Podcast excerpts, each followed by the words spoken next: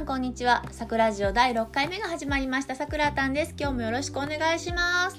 というわけで、私は、というわけでって忙しすぎるねんけども、えっ、ー、と、9月23日東京で行われました、新しい働き方ラボ、私もメンバー、大阪のコミュニティマネージャーをしているんですけれども、新しい働き方ラボ主催の新しい働き方フェスに参加してきましたで次の日には東京ディズニーランド。その次の日には美術館巡りと美術館茶道具ですね。結構なハードスケジュールをやってきたんですけれども。ディズニーに行ってきたというわけでミッキーの声で本日は放送したいと思います。やみんなミッキーだよはは。では今日の配信はこの声でいくよ。なんてね。というわけでさて私は新しい働き方フェスでえっ、ー、とねどこから話そうかな。今回ライター体験っていうのをさえじゃあライター体験じゃない。ライターやのにライター体験ってどういうことって話だね。ライター体験講座。そしてワークショップをテーマにテーマに？テーマじゃない。ボケボケなんですよ。頭ちょっとまだ眠たいんかな。結構ねガチガチだったんで。何が？でライター体験ワークショップをしました。その中ではまずねターゲット層はライター初心者。でメイン内容テーマとしては取材をしよう。そして参加者同士で取材をしてストーミングみたいな感じなんですけれども自分のことをブワーっと話して相手に聞いてもらって相手にそれをメモしてもらう。そして相手から見た自分のイメージを紙に書き表してもらって交換する。言うたらあの取材前半では取材を頭で学んで後半ではアウトプット。相手組んだ人の取材をして相手を紹介する記事を作る記事の構成を作るというところまで行きました。で結構ね私は福岡のコミュニティマネージャーさんと組ませていただいて話の流れでは結構取材もうね私のねこの急遽臨機応変っぷり臨機応変ではないな人を巻き込むっぷりがすごい講座となりました。っていうのはもともとその福岡のコミュニティマネージャーであるライターさんと組んで話を進めようとしてたんですね。で取材についてその人このその福岡の桂さんとおっしゃるんですけども取材についてすごいプロなのでもう普段からどれいつから取材を始めましたかとかあとは何かな？取材ではどんなジャンルを扱ってますか？とか報酬とか納期はどれぐらいですか？とかあの執筆にかかる時間どれぐらいかかりますか？とかそういうことをいろいろ話してました。あとあれね取材の時のコツとかどんなことかな？どうやって相手と打ち解けますか？という話を聞いててでふっと目に行ったのが隣にいた名古屋のライターさんですよ。彼はグルメライターをしていて結構ブログでも好評なんですね。であの名古屋でもあの雑誌とかの取材ライターもされているのでもう隣にいてるからには聞かなあかんやみたいな。もうあれ参加者さんびっくりなぐらいの突然バッと「取材のコツは何ですか?」って聞いてみていろいろ教えてもらったんですね。でふっとまた向こうに目をやると今度北海道のライターさんがいるんですよ。今回の新しい働き方フェスの実行委員長をされてた方でたまたま写真を撮って会場内をうろうろされてたんです。なのでその方にも「取材のコツは何ですか?」とどんどんどんどん巻き込む。もう参加者としてはラッキーですよね。本来であれば私とその福岡の方だけのお話だったのが名古屋北海道というもう全国を結んだ方。結んだ方。結んだ形でライティングの取材体験を聞ける。しかも皆さんプロとしてお仕事しているのですごいいい経験になったと思うんですね。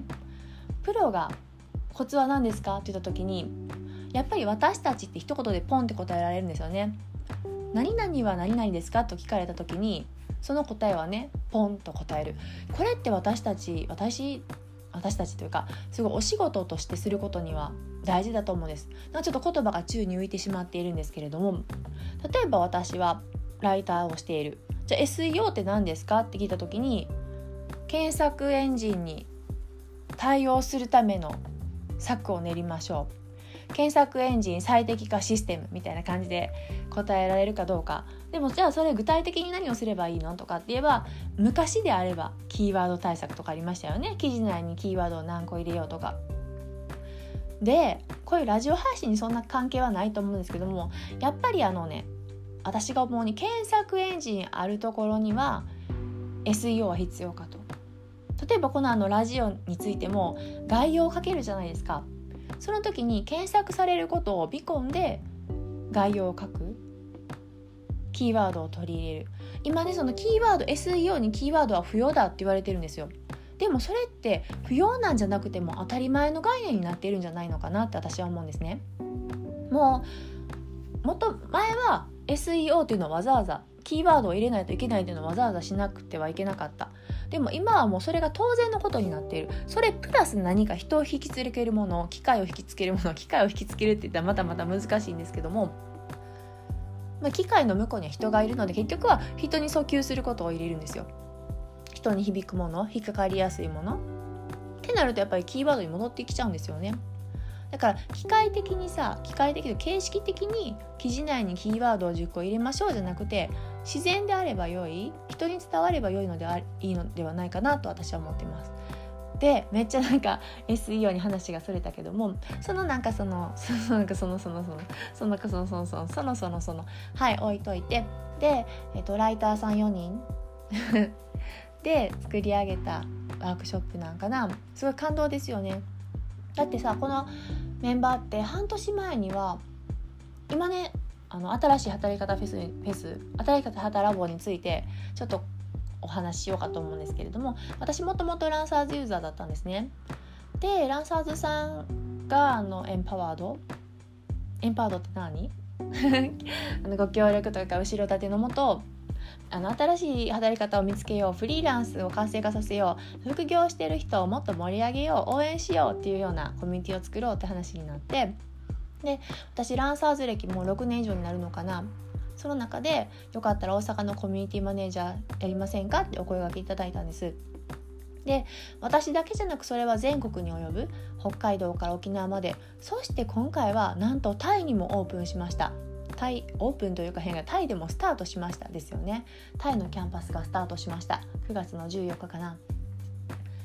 でそれってこのね新しい働き方ラボが発足したのはオープニングイベントって4月の 24?3? それぐらいだったんですね。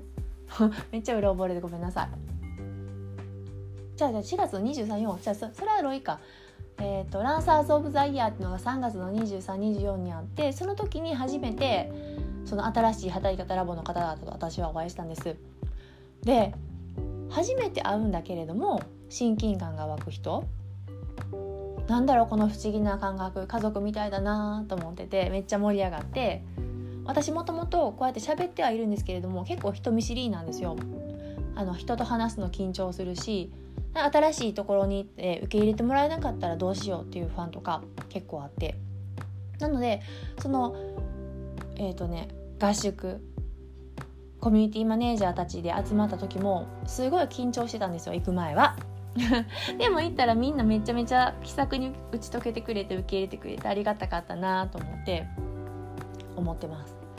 で私たちは今後この広がりを全国に広げたい海外にはもう広げたいと思ってます今の拠点は全国で13拠点なのかな？あ全国12拠点とプラスタイの1拠点。でなんか東南アジアにもどんどん広げていくよっておっしゃっててタイの方は。もうすごいね。この女性がパワフルであやさんって言うんですけどね。なんと。なんと。えっとね。なんとなんと言って。ライターさんなんですけどもムエタイ選手でもあるわけです。あのブアカオってご存知ですかね。その人のコーチからな直接指導を受けている。でその新しい働き方フェスでも最後の打ち上げの時にあのランサーズ社員さんにバッカーンってタイキックをかましておりました。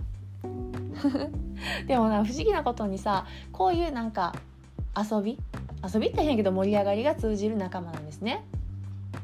お仕事っていうと結構息詰まってさよくありませんか？メールでもさ「お疲れ様です」とか「お世話になっております」「何々会社の何々です」でもちろんそれもありですよ。でも面倒くさいって感じたことありません？毎回毎回枕言葉のようにさ。そんなんじゃなくて担当直入に余計なにポンって言えばいいやみたいな。まあ、おはようとかおやすみなさいとかそういうこんにちはとかご挨拶はいるかと思うんですけどお世話になりますとかさもういいやめんどくさいやん。私は思う派なんですね。でお仕事をするまあ壁立てはあるのかもしれないけど敬語バリバリじゃなくてもその必要って私は何なんだろうと。上下関係とか。まあ突然タメ語でブワーしゃべられたらは何こいつって私思うのが私なんですけれども。でも気心知れた中でお仕事をしていったらもっともっと幅が広がるのではないか。いろんなジャンルの人たちが集まっていろんなアイデアを出し合って、まあ、だってジャンルだけじゃなくて経験もたくさん持っているわけですね。今回コミマネでも何20人近く集まったのかな。でもちろん全国各地でしょ。で私の娘も加えてもらいましたその時に。何がってさお子さんがいらっしゃる方は分かると思うんですけれどまた話変わっていきます。今度はちょっと子持ちのお仕事についてなんですね。で私が一番いつも困ってるのが娘の存在です。娘がいるからダメってわけじゃない。でもきっとお母さん方が思うのは子供がいるからイベントに出れない。子供がいるからお仕事の打ち合わせに行けない。そういう思い絶対あるはずです。やりたい気持ちはあっても子供がってどうしてもなっちゃうんですよ。しかもイベント計画したって子供が熱を出したら休まないといけないとかさどこにも預けられなかったらもっと大変じゃないですか。私実際今回のイベントそうだったんですね。普段は実家に預けてるんですけども今回ちょっとトラブル大きなトラブルがありまして。まあこれはおいおいお話しするんですけれど。その大きなトラブルで子供を預けられなくなった。他方このイベント出たいと思ったけど全国規模ね、ちょっとポンでタイの方もいるからもう世界規模ですよね。世界規模のイベント今後はなっていくと思う私は。こういう働き方が主流になってね。でそんな時に娘連れてっていいですかなんて言えないんですよ。でも私は娘とは切っても切り離せない関係。どうしようどうしようどうしようってずっと悩んで頑張って勇気を出して言いました。なんか泣いちゃってるな私。じゃあさメンバーのみんなはいいよ全然気にしないでいいよ。って逆にお子さん連れでも歓迎のイベントにしたいから託児所系のなんかそのコーナーのこととかアイデアよかったら出してって言ってもらえたんですよ。えー 今回ねイベントねスタッフ T シャツあるんですけども娘にもいただきました。感動ですよ娘も一員となって。彼女はなんやろな私が言うのは変おこがましいのかもしれないけど私の今のつながりってすごい新しい働き方ラボ自体なんですけどもいろんな働き方をしてるんですね。いわゆるノバドノバドを平気でしてる人たち。もしかしたらノバドっていう生活に憧れてる方もいらっしゃるかもしれないですね。パソコン1台で仕事をする。でもこのノバドっていう生活は私にとって当たり前のことになってます。ノーパソ1個あったらどこでも仕事できる。パソコン自分の持ってなくても人の貸してって言ったらそこでも仕事できる。それが私の今のねベースになってます。会社には行かない。人に左右されない。そんな生き方なんですね。もちろん自分を持ってですよ。自分ありきの存在。存在って言ったら変ですけども自分ありきでもう泣いてもうてる私ごめんなさいね。なんか鼻ずるずるずるずる言わして。そう。で娘には私の理想なんですけどお願い事。こういうなんていうのちょっと一歩先を行く会社会社っていう概念じゃなくてちょっと一歩先を行く。もちろん会社もいいんですよ。そこは否定しません。でも自分らしい生き方を模索できる人になってほしいなと。でなおかつそういう存在をたくさん目にしてたくさん触れ合うことで未来を引っ張っていってほしいんですよ。娘のねお友達はね将来お医者さんにならなければならない。弁護士にならないといけない。会社を継がなければならないって子がたくさんいます。一方 私はフラフラしているので。ね。私はそういうところに縛ら縛りたくない娘を。そんな思いがあります。何でも好きなことをしたらいい。ケーキ屋さんになりたいって言ってるけどまあなるんやったらなったらええし。ででも自分らしい働き方は絶対に身につけてほしいんですね。自分を捨てないこと。よくほらお仕事で鬱になったとか我慢して働いてるとか耳にしますよね。もしかしたらこのラジオを聴いてくださっている方もうつ病に苦しんでるかもしれない。私も結構うつには悩まされました。産後うつから始まりお仕事でもあり今自分でお仕事をするっていうことはすごい責任を伴います。でも会社で起こってたようなストレスフルなこととは無縁です。特に人間関係。あもうこの人嫌と思ったらさっと離れたらいい。離れたところでまた別のつながりができてくるわけですね。自分が動いている限り。なので なのでって大変ですけどもこのうつのことについてはまた別の時に話そうかな。長くなってしまうので。自分の選択肢を持っていてほしいんですよ。でそれを何より娘に知っておいてほしかった。で今回あのイベントに参加させてもらうのに娘連れてきていいよって言ってもらって本当に目の当たりにさせることができたんですね。でうちの学校毎日毎日日記を書かなければいけないんだけど彼女なりにいろいろまとめて日記に書いてました。今日はなんかフェスの話ばっかりになってんねんけど。そう。で彼女なりにいろんな体験をしてお友達にどんどん伝えていきたい。こんな人がいるんだよってことを伝えていきたいって言ってました。新しい働き方がいいわけではない。会社員という働き方が悪いわけでもない。でもいろんな経験を通じて自分という在り方を見つけてほしいと私は願っています。それは子供だけではない。大人もそうです。今現在現状に苦しんでおられる方たくさんいると思います。私の場合は職場いじめを受けてもう行きたくない。結構ひどかったんですよね。職場女子からの嫉妬というか、まあ、できる女はしょうがない。って言ってしまえばしょうがないんですけど割り切れないものがたくさんありました。泣きながら会社に行ってました。生活しなあかんから。教育費を稼がなあかんから。でもそこで割り切って自分らしく生きる。自分の人生に責任を持って自分として生きる。そう決めた瞬間から生活運命回りだしました。回り始めました。スタートしました。なんかね何を言いたいかなわからなくなってきたな。でもとりあえず新しい働き方フェスが大成功に終わったの。そんなまとめ方とか思いながら。何やろうな。本当にね自分らしい生き方でいいと思うねん私。言うたらさずっと高校大学とさエリート街道に乗ってきたわけですよ。会社継がなあかんとかそんなんいろいろ考えながら。でも結局いらんかった。超いらんかった。まあそれありきの今なんですけれどもね。もっとせっかく生きているんだから自分らしくあってほしい。せっかく生きているんだから楽しんでほしい。そんな思いで私は胸がいっぱいです。ちょっと表現がおかしいな。そんな思いでいっぱいです。なんですよ。なんですよ。ね。何が言いたいんかな。またもうなんか語りたい。誰と？ぜひぜひこのラジオに感想いただければと思います。なんかライター体験のこと結局離れちゃったね。もう一回締めとくライター体験あと1分半ぐらいで。ライター体験は取材のコツをお話ししたんですけどコツとしては事前に準備をしておく。仕事もよくほら手っ取り早く効率的に進めるために準備するじゃないですか。それと同じで取材もあらかじめ聞いておくことを自分で準備しておく。さらに向こうに投げておく。でこういうことを答えてくださいねっていうのを先に伝えておくんですね。すると向こうも心の準備ができるわけです。私ほら前に言いましたよね前回。結論は先に持っていくと。それで相手の中に準備できるスペースを設けておくんですよ。